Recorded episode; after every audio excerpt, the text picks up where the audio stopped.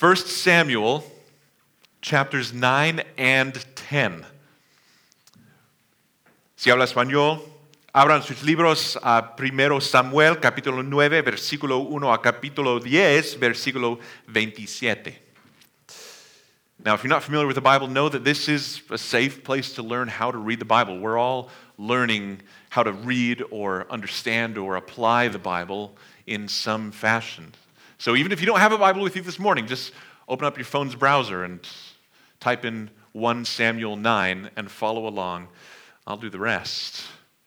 Now, we're in 1 Samuel, which is a book about the king who is, about Israel's king, Yahweh, God Himself, who had called them His people, who, whom He had said, I will be your God, your king who had delivered them from slavery in Egypt, who had conquered nations for them as he led them into the promised land. A people who we discovered in chapter 8 had said, You know what? We want a king like all the other nations. They, they, had, been, they had been ruled by God eh, through judges and prophets and priests. And as Israel continued to spiral down, following their own desires, seeing the consequences of their own choices, they said, You know what? I think our problem is that we don't have a king. We want to be like the nations. Even though God had called them out from the nations, they said, We want a king like the nations. And God told Samuel, his servant, Do what they ask. They're not rejecting you, Samuel. They're rejecting me as king over them. And that's what brings us to 1 Samuel 9. Now, this morning, we have a long text, and, and I'm going to approach it uh, a little bit differently, a little bit unconventionally. This is going to be a different kind of a sermon. I'm going to read this passage in four parts, explaining as we go, and then we'll spend the rest of the time unpacking what God has for us in this text. So, with that, We'll read the first section, pray, and then get off to the races. So, beginning in, in 1 Samuel 9, verse 1. There was a man of Benjamin whose name was Kish, the son of Abiel, son of Zeror, son of Becorath, son of Aphiah, a, Benjamin, a Benjaminite, a man of wealth. And he had a son whose name was Saul, a handsome young man. There was not a man among the people of Israel more handsome than he. From his shoulders upward, he was taller than any of the people. Now, the donkeys of Kish, Saul's father, were lost. So Kish said to Saul, his son, Take one of the young men with you and arise, go and look for the donkeys.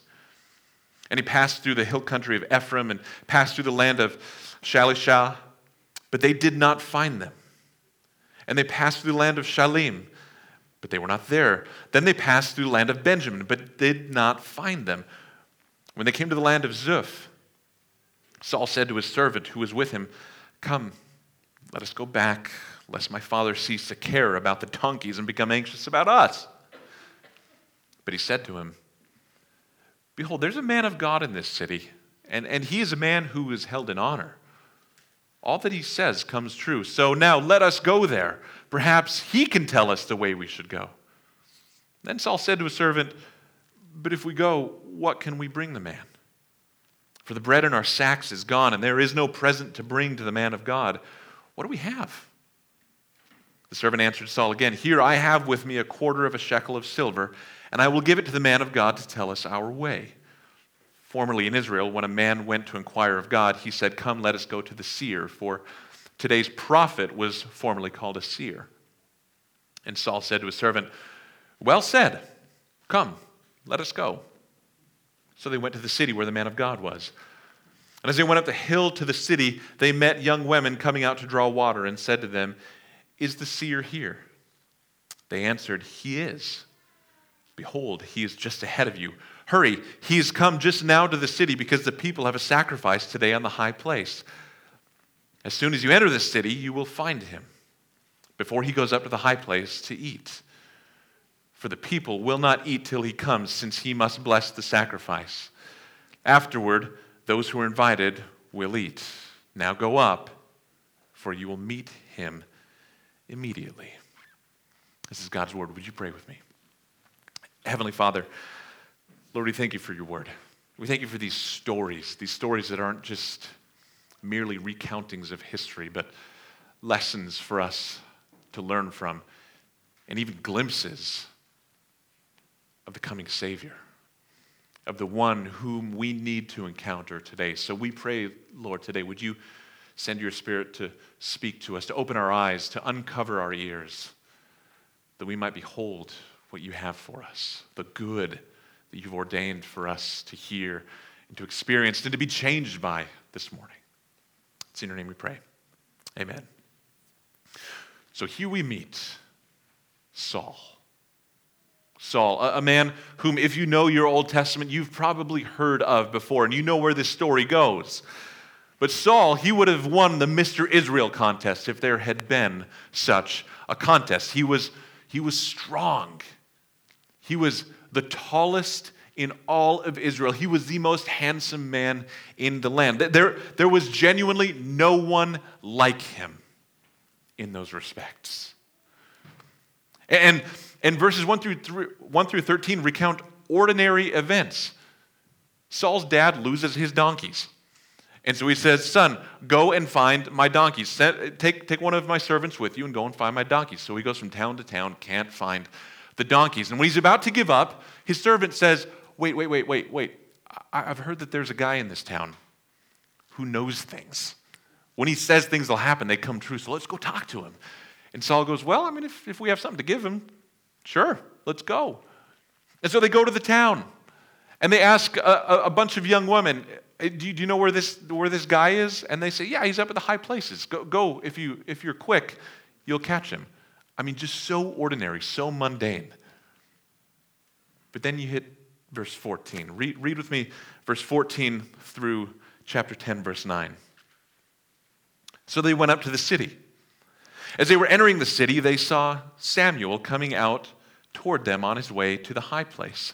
Now, the day before Saul came, the Lord had revealed to Samuel, Tomorrow, about this time, I will send to you a man from the land of Benjamin, and you shall anoint him to be prince over my people Israel. He shall save my people from the hand of the Philistines. For I have seen my people, because their cry has come to me. When Samuel saw Saul, the Lord told him, Here is the man of whom I spoke to you. He it is who shall restrain my people. Then Saul approached Samuel in the gate and said, Tell me, where is the house of the seer? Samuel answered Saul, I am the seer. Go up before me to the high place, for today you shall eat with me. And in the morning I will let you go and will tell you all that is on your mind. As for your donkeys that were lost three days ago, do not set your mind on them, for they have been found. And for whom is all that is desirable in Israel? Is it not for you and for, your, for all your father's house?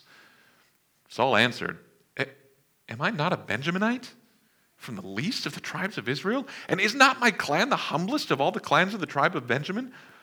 Why then have you spoken to me in this way?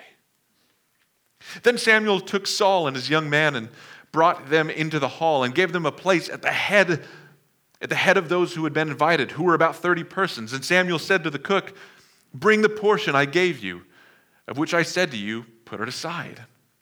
So the cook took up the leg and what was on it and set them before Saul. And Samuel said, See, what was kept is set before you. Eat, because it was kept for you until the hour appointed, that you might eat with the guests. So Saul ate with Samuel that day, and when they came down from the high place into the city, a bed was spread for Saul on the roof, and he lay down to sleep. Then, the, then at the break of dawn, Samuel called to Saul on the roof, Up, that I may send you on your way. So Saul arose, and both he and Samuel went out into the street. And as they were going down to the outskirts of the city, Samuel said to Saul, Tell the servant to pass on before us, and when he's passed on, stop here yourself for a while, that I may make known to you the word of God. Chapter 10. Then Samuel took a flask of oil and poured it on his head and kissed him and said, Has not the Lord anointed you to be prince over his people Israel? And you shall reign over the people of the Lord, and you will save them from the hand of their surrounding enemies. And this shall be the sign to you that the Lord has anointed you to be prince over his heritage. When you depart from me today, you will meet two men by Rachel's tomb in the territory of Benjamin at Zelzah. And they will say to you, The donkeys that you went to seek are found, and now your father has ceased to care about the donkeys and is anxious about you, saying, What shall I do about my son? Then you shall go on from there farther and come to the oak of Tabor. Three men going up to God at Bethel will, will meet you there, one carrying three young goats, another carrying three loaves of bread, and another carrying a skin of wine and they will greet you and give you two loaves of bread, which you shall accept from their hand. After that, you shall come to Gibeath Elohim, where there is a garrison of the Philistines. And there, as soon as you come to the city, you will meet a group of prophets coming down from the high place with harp, tambourine, flute, and lyre, before them prophesying. Then the Spirit of the Lord will rush upon you, and you will prophesy with them and be turned into another man. Now, when these signs meet you, do what your hand finds to do, for God is with you. Then go down before me to Gilgal. And behold, I'm coming down to you to offer burnt offerings and to sacrifice peace offerings. Seven days you shall wait until I come to you and show you what you shall do. When he turned his back to leave Samuel, God gave him another heart. And all these signs came to pass that day. What we learn is that these ordinary events were orchestrated by God. God had chosen Saul and was leading him to Samuel. But Samuel didn't recognize Saul. He was just a, a seer. He was so, sort of a practical means to his end of finding his dad's donkeys. But, but Saul meets Samuel, and Samuel says, Are you not all that Israel desires? L- literally, you, Saul, are what everybody in Israel wants. And Saul just goes, What? And Samuel doesn't even answer his question and just says, Hey, here, sit down at, at the, the place of honor at the table. I'm going to invite 30 guests for dinner. You're going to be at the place of honor. You're going to get the, the choice portion of the meal. And Saul is just going, What is happening? I, am I'm, I'm a lowly Benjaminite. And so the meal ends. He goes up to the roof to sleep. And in the morning, Samuel sends the servant on ahead of them and privately with Saul anoints him with oil and says, You are God's anointed to be king over this land. And again, Saul just doesn't even know how to handle this. And Samuel says, these are signs to prove to you that what I'm saying isn't just a bunch of hogwash. And all of the signs that Samuel had predicted ended up coming to pass, including what we encounter in verses 10 through 12. Read verses 10 through 12. So, when they came to Gibeah, behold, a group of prophets met him, and the Spirit of God rushed upon him, and he prophesied among them.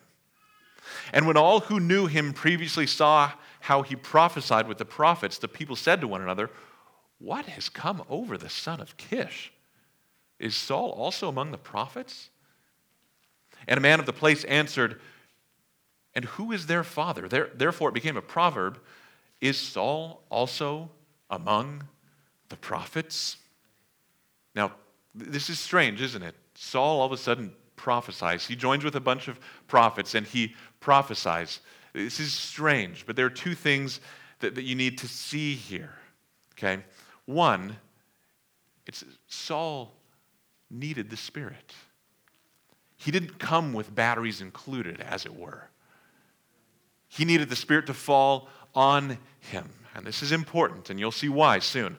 Secondly, is this is an instance of non-authoritative prophecy. Here at this church, we actually believe that the, the, the gifts of the Spirit that were active in the first century church are still active today in the church. including the gift of prophecy.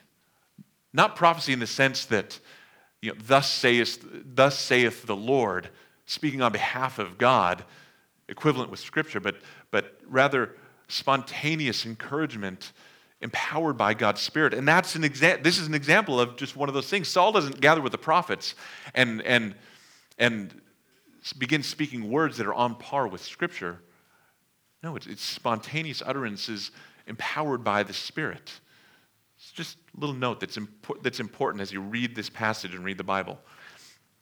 So he prophesies, and then this whole passage culminates in verses 17 through 27, the, the coronation ceremony, as it were. Look at verse 17, or verse, verse 14. Saul, Saul's uncle said, said to him and to his servant, Where did you go? And he said, To seek the donkeys. And when we saw they were not to be found, we went to Samuel. And Saul's uncle said, Please tell me what Samuel said to you. And Saul said to his uncle, well, he told us plainly that the donkeys had been found. But about the matter of the kingdom of which Saul had spoken, or of which Samuel had spoken, he did not tell him anything. Now Samuel called the people together to the Lord at Mizpah, and he said to the people of Israel, Thus says the Lord, the God of Israel, I brought up Israel out of Egypt, and I delivered you from the hand of the Egyptians and from the hand of all the kingdoms that were oppressing you. God says, I did that, mind you. But today, you have rejected your God, who saves you from all your calamities and your distresses, and you have said to him, Set a king over us. Now, therefore, present yourselves before the Lord by your tribes and by your thousands. Then Samuel brought all the tribes of Israel near, and the tribe of Benjamin was taken by Lot. He brought the tribe of Benjamin near by its clans, and the clan of the Matrites was taken by Lot. And Saul the son of Kish was taken by Lot. But when they sought him, he couldn't be found. So they inquired again of the Lord, Is there a man still to come? And the Lord said, Behold, he has hidden himself among the baggage. Then they ran and took him from there. And when he stood among the people, he was taller than any of the people from his shoulders upward. And Samuel said to all the people, Do you see him whom the Lord has chosen?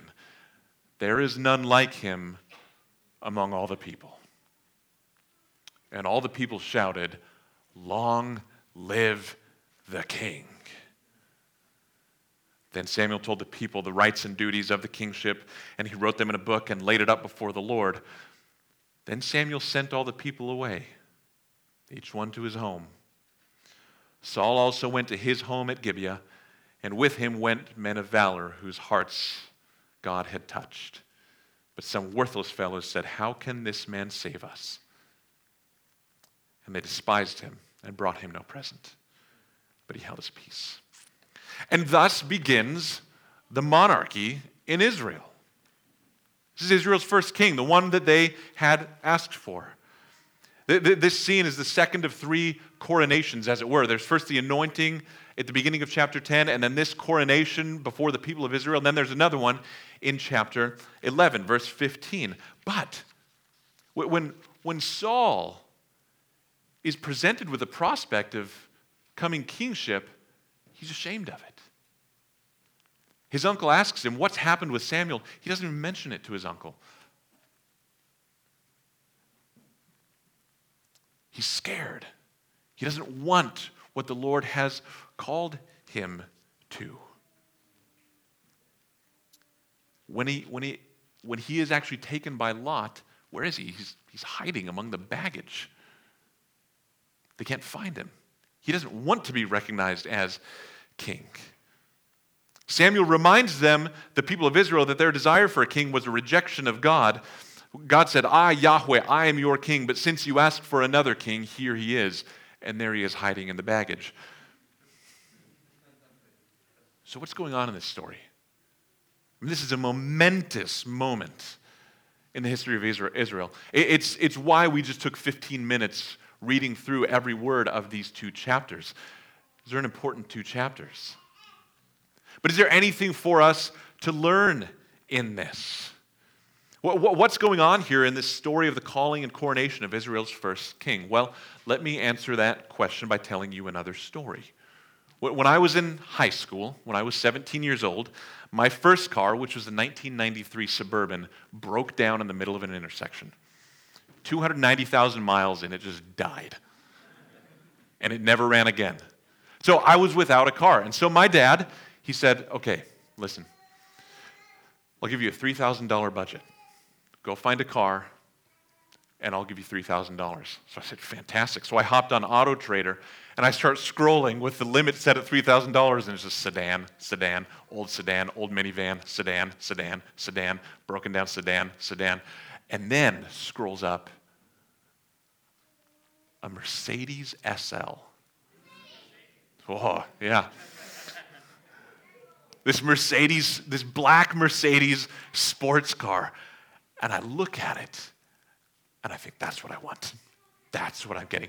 It, it's, it's listed at $2,999. I'm like, oh my gosh, this is, this is the car that I'm getting. And, and, and I mean, suddenly I had this strong desire for it to roll up to school in my black Mercedes SL.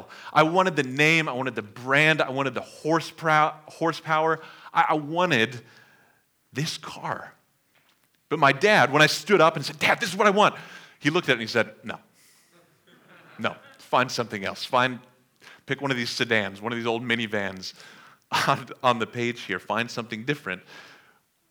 He knew that despite my longing for it, it wasn't what was best for me. He, being my dad, out of love for me, knowing what was best for me, chose not to get me the car that I thought was good for me. In chapters 9 and 10, Israel thought they knew what was best for them. But all the while, God is slowly and graciously proving that, that only He knows what's good for His people. See, what Saul and that Mercedes SL illustrate is that you and God have different definitions of what's good for you. You and God have different definitions of what's good for you. You have firm ideas of what you want in life. But what you think is good for you isn't always what's best for you. Let me ask you this. A year ago, what did you, what did you want out of life? What did you want out of life a year ago? Has everything that you wanted come to pass? I asked the kids this in front this morning. Have you gotten everything that you wanted? If not, then can you still be confident God is working for your good? Or, what if you did get what, what you want? Is that a sign that you and God are on the same page regarding what's good?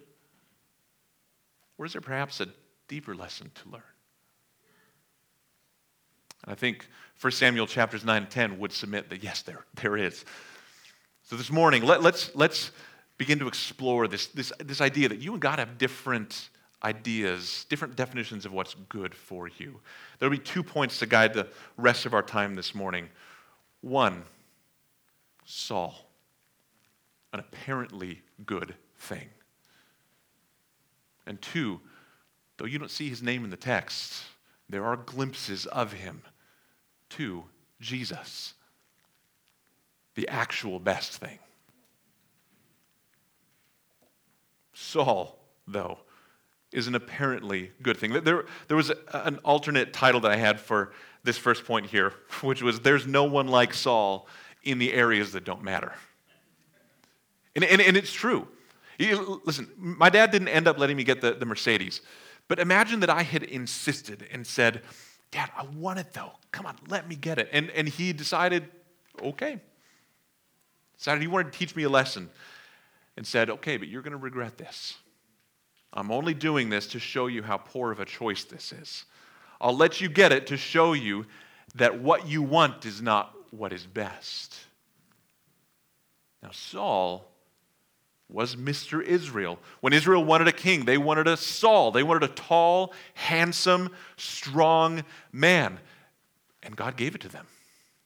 They insisted, and He said, Okay, He, he's the Mercedes sports car in a lineup of sedans. He represents the height of what is desirable on the surface. Think of what you want most in life.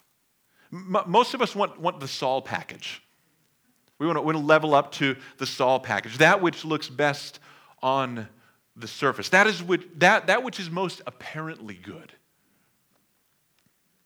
What kind of home do you want? If you're going to answer that honestly, you probably want the Saul package. You want a, a, home that you're not renting, but that you own and probably don't have any payments on, that is maintenance free, you don't need to fix it up at all. Uh, you don't have to clean despite your kids just making a messy every single day. You want four beds, three baths. You want the Saul package. What, what, what kind, of, what kind of lifestyle do you want? I would imagine you want the Saul package, a stress free, worry free, suffering free, comfortable lifestyle. A lifestyle that doesn't include the blemishes of whatever you're going through right now. What kind of dating life do you want? What kind of marriage do you want? What kind of career do you want? What kind of relationship with your kids do you want? What kind of physical health do you want? What kind of life trajectory do you want? I would bet you want the Saul package.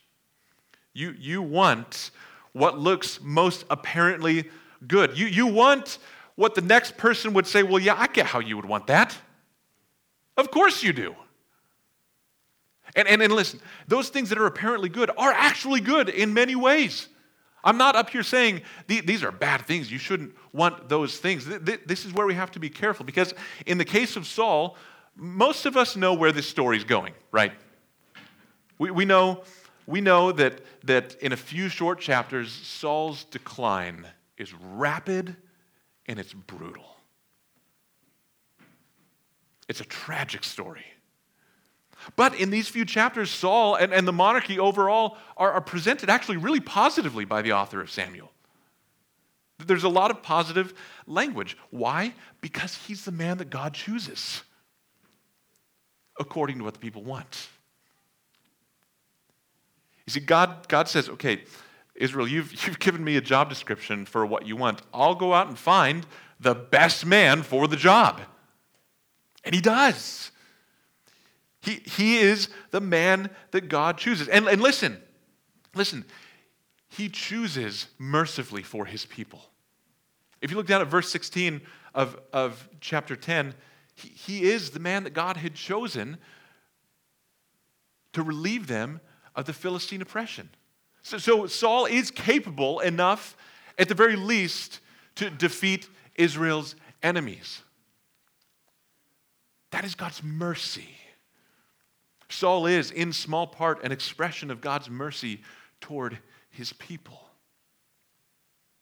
And oftentimes, those things that, that are apparently good to you, when you, do get, when you do get them, even though they're not what you need, you still do experience God's mercy in them. In the same way that if I had gotten that Mercedes SL, would have experienced the small mercy of, of that Mercedes transporting me from point A to point B for a short period of time. Because what I haven't told you yet is the reason why my dad said, no, you're not getting that. It's because this Mercedes had 300,000 miles on it.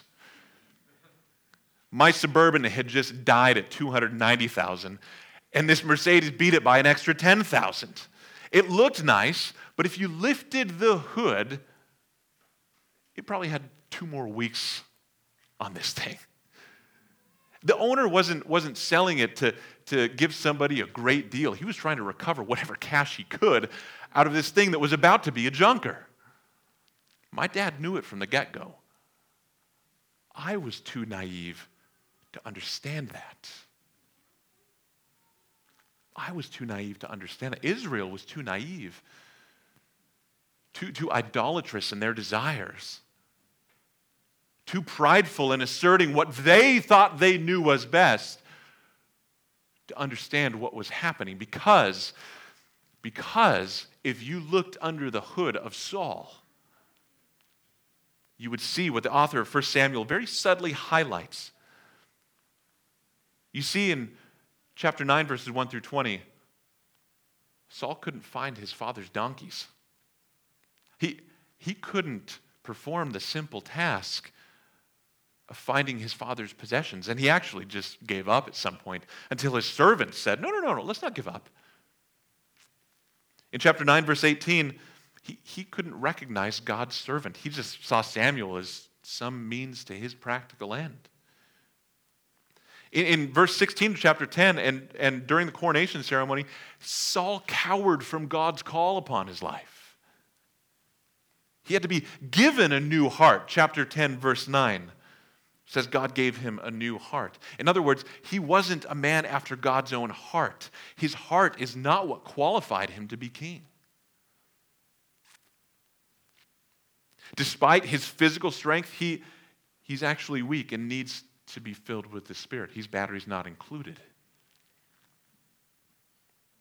And ultimately, while we don't see it in these chapters, but we will see it, Saul does ultimately fulfill God's warning that he gives to Israel in chapter 8. You remember that, that warning? What was that warning? God said, if you choose a king like this, you will be his slaves.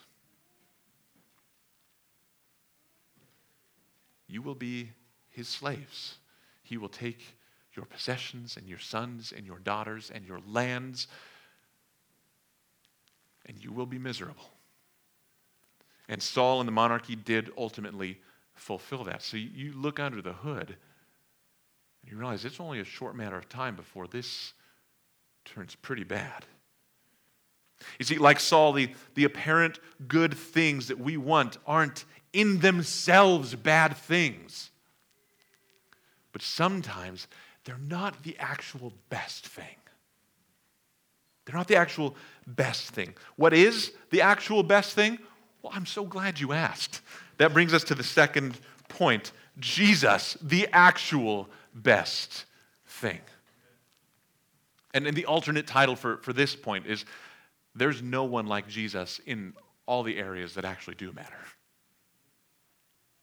There was no one like Saul in all, in all the areas that, that don't matter. But Jesus, there is no one like him in all the ways that do matter. A.W. Tozer, author and theologian, who, whose words have stood the test of time, he said, God knows us better than we know ourselves. And he knows exactly what we need and when we need it. You believe that? You see, Saul wasn't what Israel needed. The king who is God was showing them through Saul that what they thought was good was not what was best. A thousand years later, the, the king who is would send the king of kings who succeeded in every single place where Saul failed. You see, Jesus, Jesus finds all that he seeks. Saul couldn't find his donkeys. But Luke 19:10 says that the Son of Man came to seek, but not just seek. The Son of Man came to seek and to save the lost. And he succeeded in that. John 10 28, Jesus says, No one will snatch my sheep out of my hand. Unlike Saul, who, or, who didn't know God's servant, Jesus knows all those whom the Father has called. John 10, 14, and 15, Jesus says, I am the good shepherd. I know my own, and my own know me. Jesus doesn't need to be given a new heart. He, he, he for eternity past, has had a, a heart that was after his Father's will. John 5 19 says that the Son, speaking of Jesus, can do nothing of his own accord, but only what he sees the Father doing. Unlike Saul, who cowered from, God, from God's call, Jesus embraced God's call. And in Gethsemane, anticipating the pain that's to come on the cross, asking for, for the Father to, to relieve him of the coming pain and suffering, said, Yet not what I will, but yours be done, Father. Hebrews 12, 1 and 2 says, Of Jesus, the founder and perfecter of our faith, who for the joy that was set before him endured the cross willingly, despising the shame, and is seated at the right hand of the throne of God. This is, this is the King of Kings. Jesus does not have to be given this Spirit. He possesses the Spirit in full measure. John 3 34, for whom God has sent, speaking of Jesus, utters the words of God. Why? Because he gives a Spirit without measure. Friends, sometimes God gives us what we want in order to show us that it's not what we need, in order to let us fall on our faces just a little bit. But sometimes He gives us exactly what we need, even though it's not what we want. That's one of the hardest lessons to learn, isn't it? And it's a lesson that, that Israel still did not learn after a thousand years. Because here in chapter 10, we find Israel crying, Long live the king. But a thousand years later, when what is truly best for them is finally sent by God to them, what do they cry? They cry, Crucify him. They say, I know what's good for me, it's not him. Crucify him.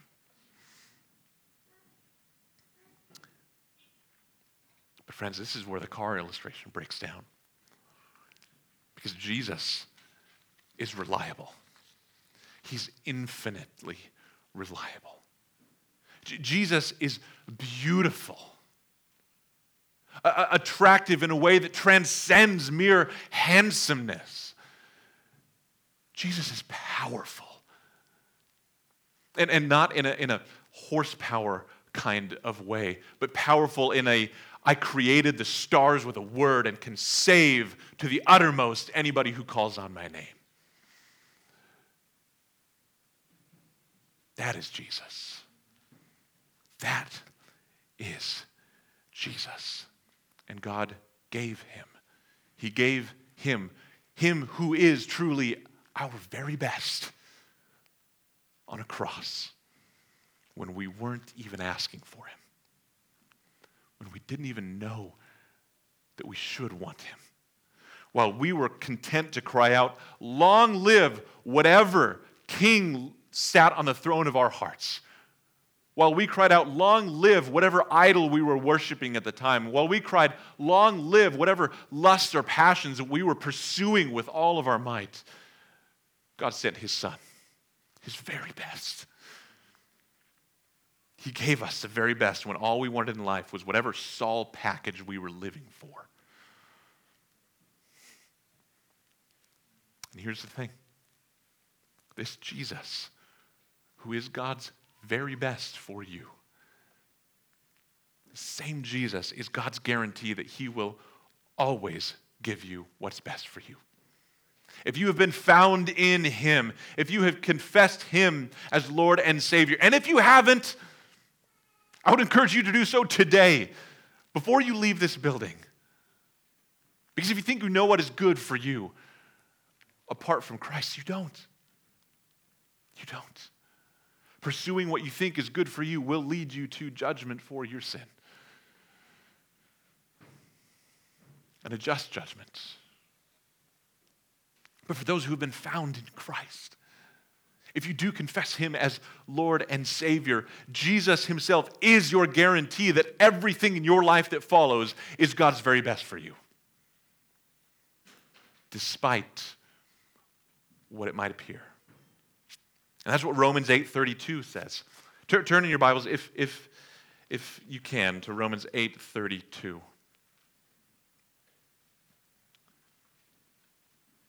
And if you'll bear with me for just a moment, because I can't say it any better, I want you to listen to John Piper's explanation of this idea.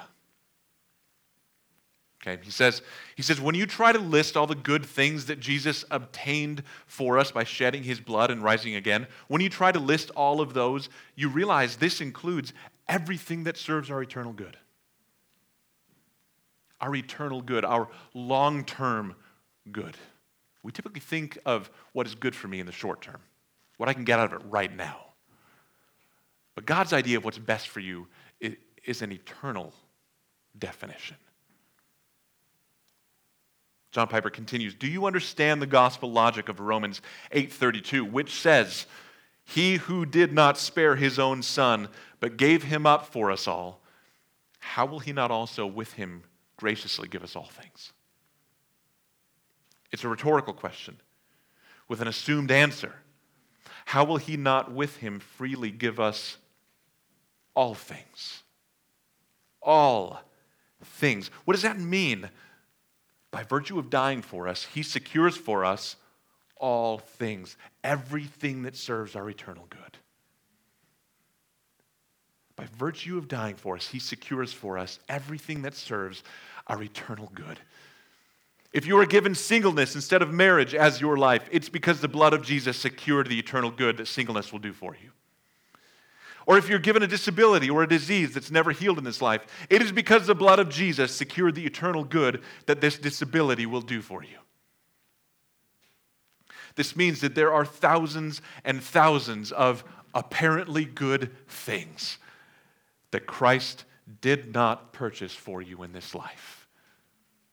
Think of that. There are thousands and thousands of apparently good things that Christ did not purchase for you in this life because it wasn't your best.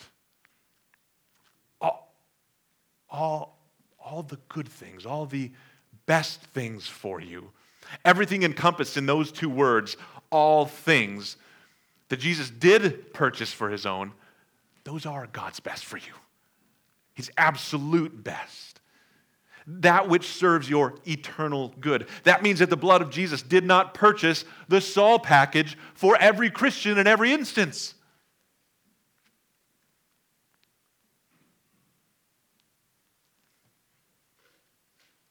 The blood of Jesus didn't purchase a big house, marriage, kids, perfect health, a lucrative career, comfortable living, and every other apparently good thing that you've ever wanted.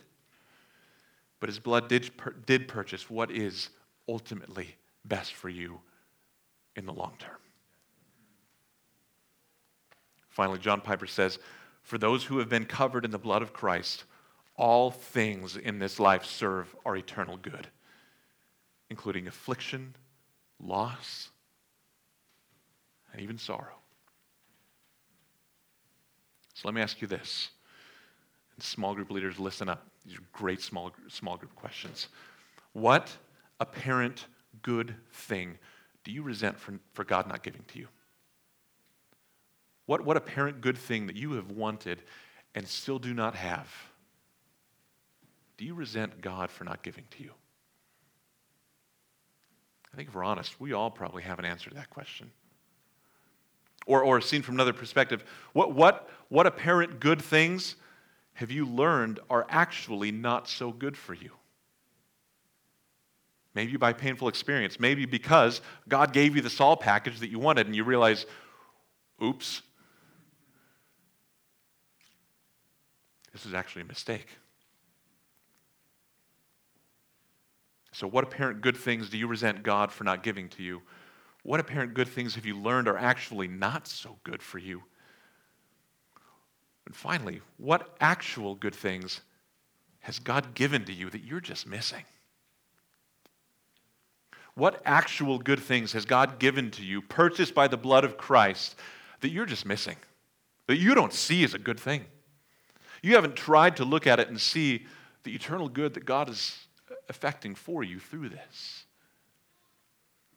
And the answer to that is anything that is in your life right now that you're not thankful for. anything all things that are presently in your life that you're not thankful for. Because if you've been found in Christ, all things serve your eternal good in Him. Friends, you, you and God have very different definitions of what's good for you. But praise be to God, He is good. He is the King who is. He is the one who sent the King of Kings our very best to ensure that all of life, all things, would serve our eternal good.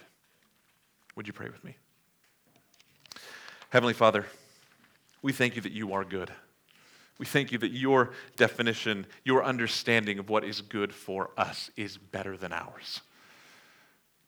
We've all suffered the consequences of thinking we know what's best and then experiencing how not best that thing is.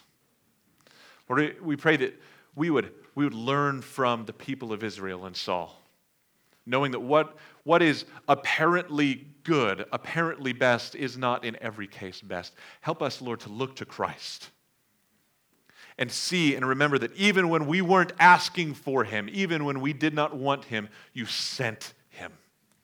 And he found us and rescued us from our sin. Lord, we thank you. Would you teach us? Would you be gracious and merciful to us today? It's in Jesus' name we pray.